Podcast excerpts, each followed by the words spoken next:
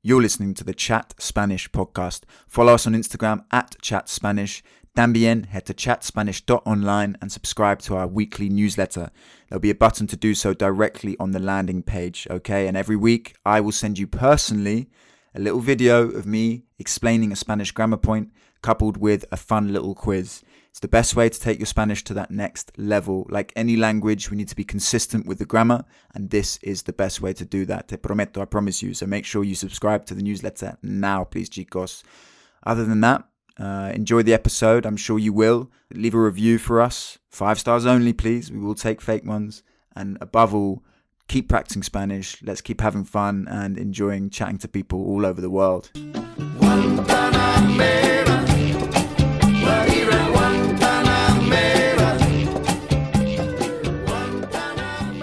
Hola a todos y bienvenidos al Chat Spanish Podcast conmigo. Yo soy Harry, un inglés que quiere hablar más español y animar a ustedes a hacer lo mismo.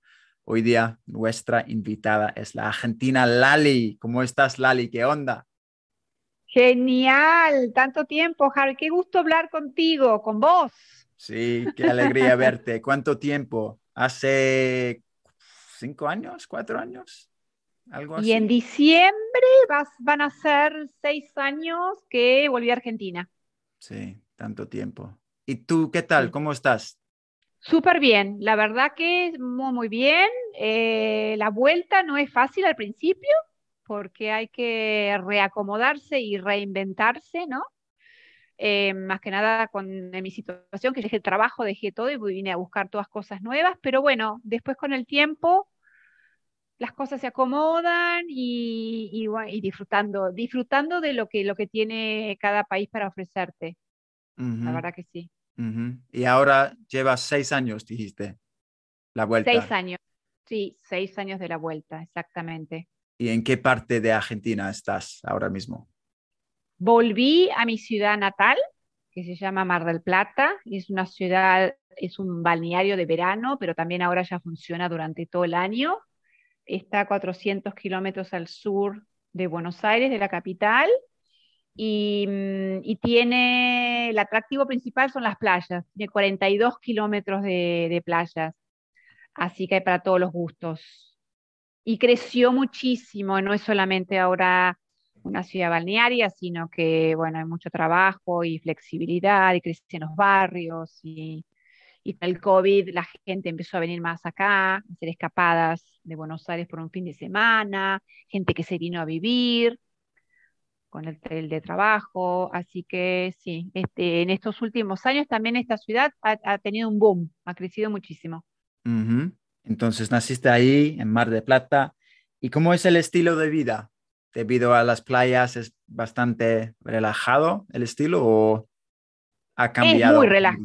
No, es muy relajado y creo que también eh, hay una, influyó un poco el tema del COVID, porque, si, porque por ejemplo, antes mi sensación era que en, en, verano había mucha vida, muchos restaurantes, muchos bares, pero en invierno era un contraste muy grande, como que la gente no salía mucho y, y le daba frío, siempre hablaba del frío de, de Mar del Plata, que comparado con Inglaterra no es nada. Wow, El marplatense se queja. Y ahora después del COVID, con este impulso de hacer más actividad física, de estar más afuera, es como que em, eh, los restaurantes están abiertos y hay lugares afuera para ir, que antes no había, la gente sale mucho más a caminar, muchos surfers en el agua, yo también me meto todo el año en el agua, en el mar. Eh, así que sí, se ve mucho movimiento y muy relajado, sí. Uno está estoy trabajando y de golpe por la, por la esquina de mi casa veo pasar a un chico con la, con la tabla de surf que va una horita al mar, después vuelve y vuelve a trabajar. ¡Wow! ¡Qué envidia! ¡Qué envidia! ¿Y, y, cómo es la cultura argentina? ¿Qué, ¿Qué viene a la mente cuando te pregunto? ¿Qué viene a la mente? Buena pregunta. Eh, Mm, que viene a la mente. la eh, comida, estilo de vida, los argentinos, ¿cómo son? Mm, bueno, hay, hay, diferentes opiniones, depende de, cómo se vea, ¿no? Cómo lo ve un extranjero y cómo lo ve un, un local, ¿verdad? Em, yo te diría que la, que la frase eh, más representativa es pasarla bien. Acá todo el mundo la quiere pasar bien. Entonces, cualquier oportunidad es una excusa. Bueno, vamos a hacer un asado porque se terminó el verano. Vamos a hacer un asado porque empieza el verano. Entonces, siempre están las excusas de reunirse, y tirar un pedazo de carne en la, parrilla y comer un asado y tomar cerveza y mucha risa y mucha informalidad y mucha comida siempre. Eh, eso sería algo muy representativo. Y muchas invitaciones, ¿no? Uno al principio no te das cuenta, pero después que todos los fines de semana te invitan acá o estar otro evento acá o qué vas a hacer, tomar un café. Entonces, digamos que eso, eso es el estilo de vida, mucha vida social. Cierto. Se nota que el asado o la parrilla. Los dos son iguales, el asado y parrilla. Cuando te digo asado, claro, cuando te digo el asado, quizás la, la, la, idea es más que estar pensando en la carne. Y cuando decís una parrilla es el restaurante. Vamos a comer un asado significa vamos a tirar un pedazo de carne en la parrilla y ah, vamos a comer eso, ¿sí? Y la parrilla es más el lugar físico o el restaurante o el, el, este aparato que usamos para, para cocinar la carne. Bueno, el asado me parece una, una cosa muy importante en, en, la cultura argentina, como la comunidad se, ¿cómo se dice? Se, se acerca a, la, a, la, parrilla para platicar, pasar tiempo juntos. Y... Excusa, es una excusa para sí, todo, digamos que como, como muchas cosas giran alrededor de, la, de, la, de la, comida, ¿no? El, se crea un entorno alrededor de, de la parrilla, de un asado, de, sí. Em, pero no hay que dejar de lado los vegetarianos, que también están, y ahora hay más, y se los, bueno, van a una parrilla y dice, bueno, pero yo no como, y bueno, y le tiran algo, le tiran, porque es la palabra, tirarle algo, algunas verduras asadas o algo para que pueda comer, o los veganos, o gente que no puede, o sea, no queda excluido, digamos. No, no, no. Es importante. Pero otra pregunta, ¿hay más veganos? ¿Hay cada vez más veganos, vegetarianos en Argentina hoy día? No sé si, no sé si hay más, realmente no, mi grupo de amigos no conozco mucho, pero hay, siempre vas a ver uno o dos, o que tienen este mm, gluten, eh, eh, intolerancia de lácteos, gluten necesita gluten free, o que tienen alergias o algo, o que no comen por opción. Digamos que antes nadie te preguntaba si eras vegetariano o no. Hacía un asado y nada. Y ahora, bueno, hay que tener, hay que pensar que no todos somos ¿no? carnívoros y que hay un poco de gente diferente y hay que tener en cuenta. O sí, hay que tener más en cuenta. ¿Y tú tomas mate? Sabes que no, sabes que no, no. ¿En serio, Lali? No, y sí, no. Siempre. Nunca tuve. No te gusta, como no, sabe. No me gusta, no me gusta, es un hábito. En mi casa no se acostumbraba a tomar mate. Em, y después, amigas sí tomaban mate, pero no, no, nunca, nunca me picó. Así que no, no lo tengo incluido. Pero todo el mundo alrededor, ¿eh? Todo el mundo se va, y más ahora se van con el mate. Eh, y cuando me ofrecen, bueno, no, yo no tomo, me tomo un café, pero sí. No te digo que todos toman, ¿eh? Porque hay unos que prefieren el té, pero bueno, muy presente el mate, también social. Sí, sí, lo sé que es un, está muy presente. Y nada, Lali, hablemos de tu trayectoria profesional, o sea, tu historia, porque nosotros nos conocimos en Bath, en el Reino Unido. Entonces, ¿en qué año te mudaste desde Argentina, desde Mar de Plata a, a Bath o al Reino Unido? Ah, para cuando fui para allá. Eh, en realidad, em, antes de irme a Bath, yo vivía en Buenos Aires, porque viví en cuatro lados. ¿sí? Yo nací en Mar del Plata, después me fui a Londres, tres años de soltera, después volví a Buenos Aires y viví diez años, y ahí lo conocí mi marido, que es inglés, y ahí estuvimos él cinco y yo diez años y después me fui a Paz. Y digamos que el, el, punto desencadenante fue que mi marido quería hacer un MBA, entonces nos fuimos a Inglaterra, después de casados. Y como era la ciudad natal de mi marido, nos quedamos en Bath. Y ahí yo empecé a trabajar en la universidad, como profesora de, español. Em, y, y bueno, pero mi título es de profesora de inglés. Entonces más o menos manejaba las dos lenguas, las doy, la doy vuelta, ¿no? Español o inglés. Bueno, en, en, en, en BAS estuve como profesora, después como coordinadora, ¿no? El programa de los, de los alumnos que hacían los intercambios y, y, nada, y ahora me vine al mundo virtual acá en Mar del Plata. Ya no estoy más en universidades. ¿Y qué tal el cambio de Buenos Aires a Londres? ¿Fue un shock? Fue en Mar del Plata, Londres, así a Mar del Plata a Londres, luego Londres a Buenos Aires. Londres a Buenos Aires. Entonces, un shock, o sea, un cambio de ritmo. No, no para mí, porque es lo que yo quería. Yo me quería ir de Mar del Plata hacía tiempo. Yo en realidad me hubiera gustado haberme ido a Buenos Aires a estudiar y mis padres no me dejaron en ese momento. No era tan común tampoco irse a vivir a otro lugar. Así que el salto fue cuando me recibí a los veintipico, ahí me fui a Londres, estaba feliz de estar en Londres. No, no, shock no. Ok. Qué bueno. Fue fantástico. ¿Y qué tal tu inglés? Mucho la cultura. ¿Qué tal tu inglés a este, a este punto de tu vida? Sí, cuando llegaste a Londres. Es que yo ya era profesora, yo había estudiado, en realidad yo estudié alemán en el colegio primario y luego empecé a estudiar francés e inglés entonces no me costaba mucho, me parecía muy fácil el inglés, toda la gramática. Y bueno, después me recibí de profesora y me fui a, Inglaterra. No, no es que fui sin el idioma, ¿sí? Mm, mm. Que a veces pasa que, que, la gente se confunde, cree que todo el mundo llega a Inglaterra sin saber el idioma y empieza a aprender lo que se va como nani. No, hay muchas historias, ¿sí? Mm. Yo me fui, pues, cuando me decían, ah, qué bueno tu inglés, bueno, sí, pues yo fui a la universidad, digo, en, en, Argentina, o sea que vi, llegué con un, con un título universitario. Ok, ah, cool. Porque para mí, llegué, como tú sabes, llegué a, bueno, pasé medio año en Chile y llegué con el español, o sea, eh, llevé cuántos años, no sé, cinco años aprendiendo el español y cuando llegué a Chile fue un shock para mí porque un shock de, de, la cultura y el acento también, como tú sabes, el acento chileno es otra cosa. Yo estaba acostumbrado a un acento castellano de alguien de España, entonces fue un shock, Lali. Pero, pero vos habías escuchado mi acento argentino. Sí, sí, claro, pero es... Sí, pero el shock... Ah, bueno, el chileno es, es, diferente, es diferente.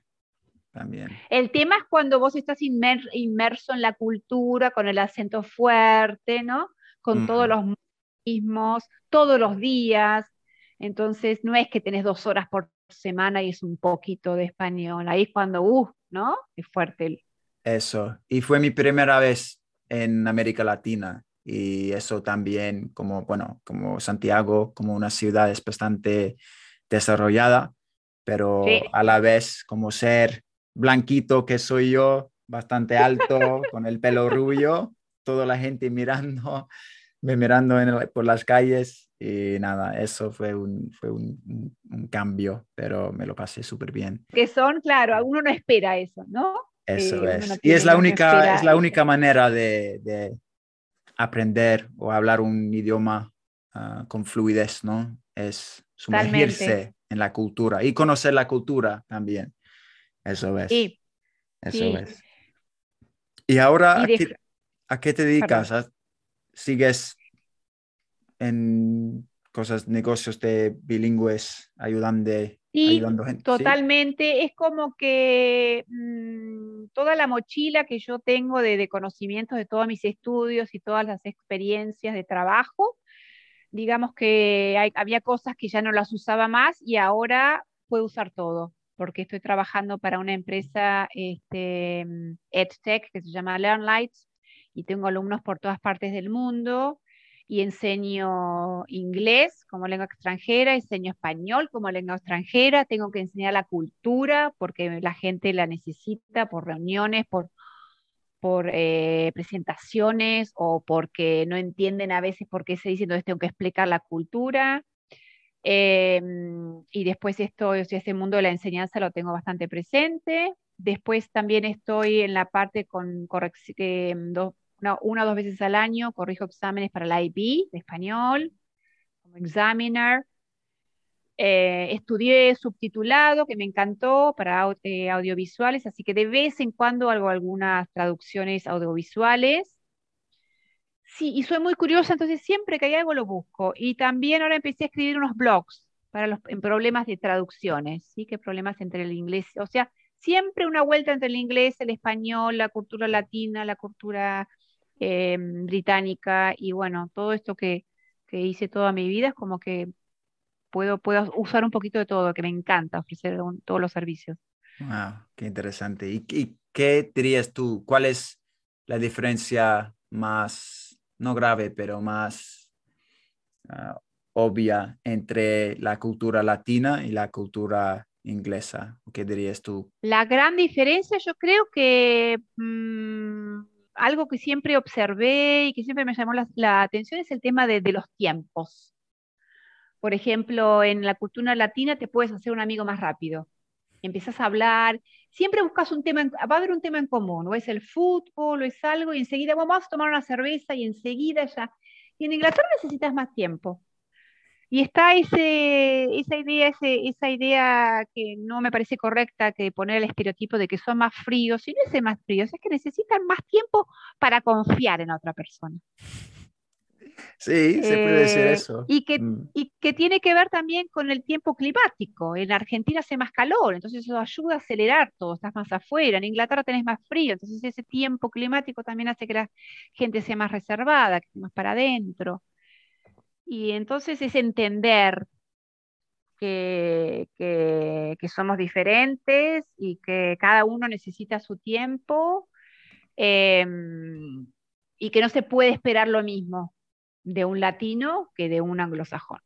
Bueno, yo creo que es algo que me atrajo mucho la, el español, la cultura latina, este, este concepto de que los latinos son más abiertos y yo me considero como un, un chico abierto también, que quiero conocer a gente, y, pero también a la vez yo tengo mis raíces ingleses, británicos, y yo quiero hacer cosas so- solo y, ¿sabes? Es Sí, un- una lucha a veces, pero bueno, una es lucha, ¿por qué una lucha? no una, bueno, no, no una lucha, pero es como a veces, como te dije, me encanta hablar con gente, pero a la vez quiero mi, mi, mi tiempo propio también. Tiempo, ese no es el concepto de tiempo, es poder este, tener un poco de todo, ¿no? Mm, Y, y entender. A veces, la, a veces el, el latino no entiende que una persona quiere estar sola o que no quiere ir a una fiesta. No, pero tiene que venir, invitarlo, decirle que venga. Y yo le digo, pero no tiene ganas, quiere estar solo. Y a veces el, el latino no entiende eso. ¿Cómo que va a estar solo? Si estamos... ya, ya, ya. Eso, eso, eso es. Pues nada, Lali, casi estamos, pero por fin hablemos de la jerga argentina. No sé si Vamos. tienes una, unas palabras re argentinas, muy argentinas. Uy, mirá, acaba de entrar mi hijo adolescente que tiene más jerga que yo. Porque yo ya la jerga, la jerga, depende de la generación, ¿no? O de frases, o no sé, como ya sabemos, los argentinos dicen mucho como, ah, ¿viste?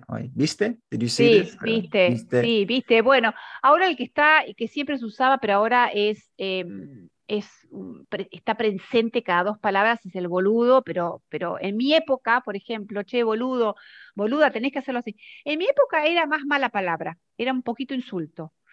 Y ahora ha tornado a ser cariñoso. Por ejemplo, el otro día, mira, casual, estaba en un asado con gente que alguna gente la conozco, la otra no la conozco mucho. Hay una persona no la conocía mucho. Y estábamos hablando de la carne y no me dice, no, pero boluda, ponele. Y yo le dije, boluda. Le dije, pero no te conozco, no, pero te lo estoy diciendo cariñosamente. Ah, bueno, bueno, pero ves, a veces hay como, me pareció como que había cruzado la línea de confianza, pero no. Eh, es como un cariñoso, ¿no? El boludo todo el presente. Boludo, boluda, boludo, revoludo. Sí, ese está. Y re es muy. ¿no? Revoludo, muy. Sí, re boludo. Vos sabés que el re es más de mi generación, que a mí me, me acuerdo que me decían que no teníamos, no teníamos vocabulario porque todo en vez de decir eh, muy, mm, en vez de usar los adverbios como muy bonito eh, o usar otras palabras, fantástico, todo era re. Es re bueno, es re lindo, es re copado, es re simpático, todo era re. Eh, se usa ahora, no sé si tanto, tendría que prestar más atención porque son temas generacionales. Pues está perfecto. Sí. Re, boludo, viste. Cool. Pues gracias, sí. De nada, Harry, ha sido un placer. No te pierdas. No, no, no, claro que no. no se pierdan. Me, me, me alegro que estés bien en Argentina de vuelta. Y sí, quedamos en contacto, ¿no? Perfecto, sí, cuando quieras, lo que necesitan, acá estoy, me dice, me chiflan, ahí tenés otra. ¿Me Chiflame. Chiflan pues es chiflar este whistle. Chiflame, chiflen. Chiflan. Y acá estamos. Perfecto, dale, me apuntó. Muchas gracias, eh. Muy amable. De nada, un placer. Cuídate. Igualmente. Un abrazo, ¿eh? Saludos a todos. Un abrazo. Desde Londres, Inglaterra, transmitiendo para tus oídos, Embrujo Latino. Buenos días, motherfuckers. And that was Lally, my old lecturer at university, a legend. Thank you very much for that recording. I'm glad you're having a great time back in Argentina. Hope everyone's doing well. Make sure you're subscribed to the YouTube channel Chat Spanish. I've got a weekly newsletter going out. I've been a bit slack on the videos of late, so I apologize. I've just moved house. Um, but I am back on it this week. So make sure you subscribe to that. Go to chatspanish.online. Leave us some feedback in the comments. Give us a review. Five stars only. Uh, you know the drill. Take care, everyone. Ciao.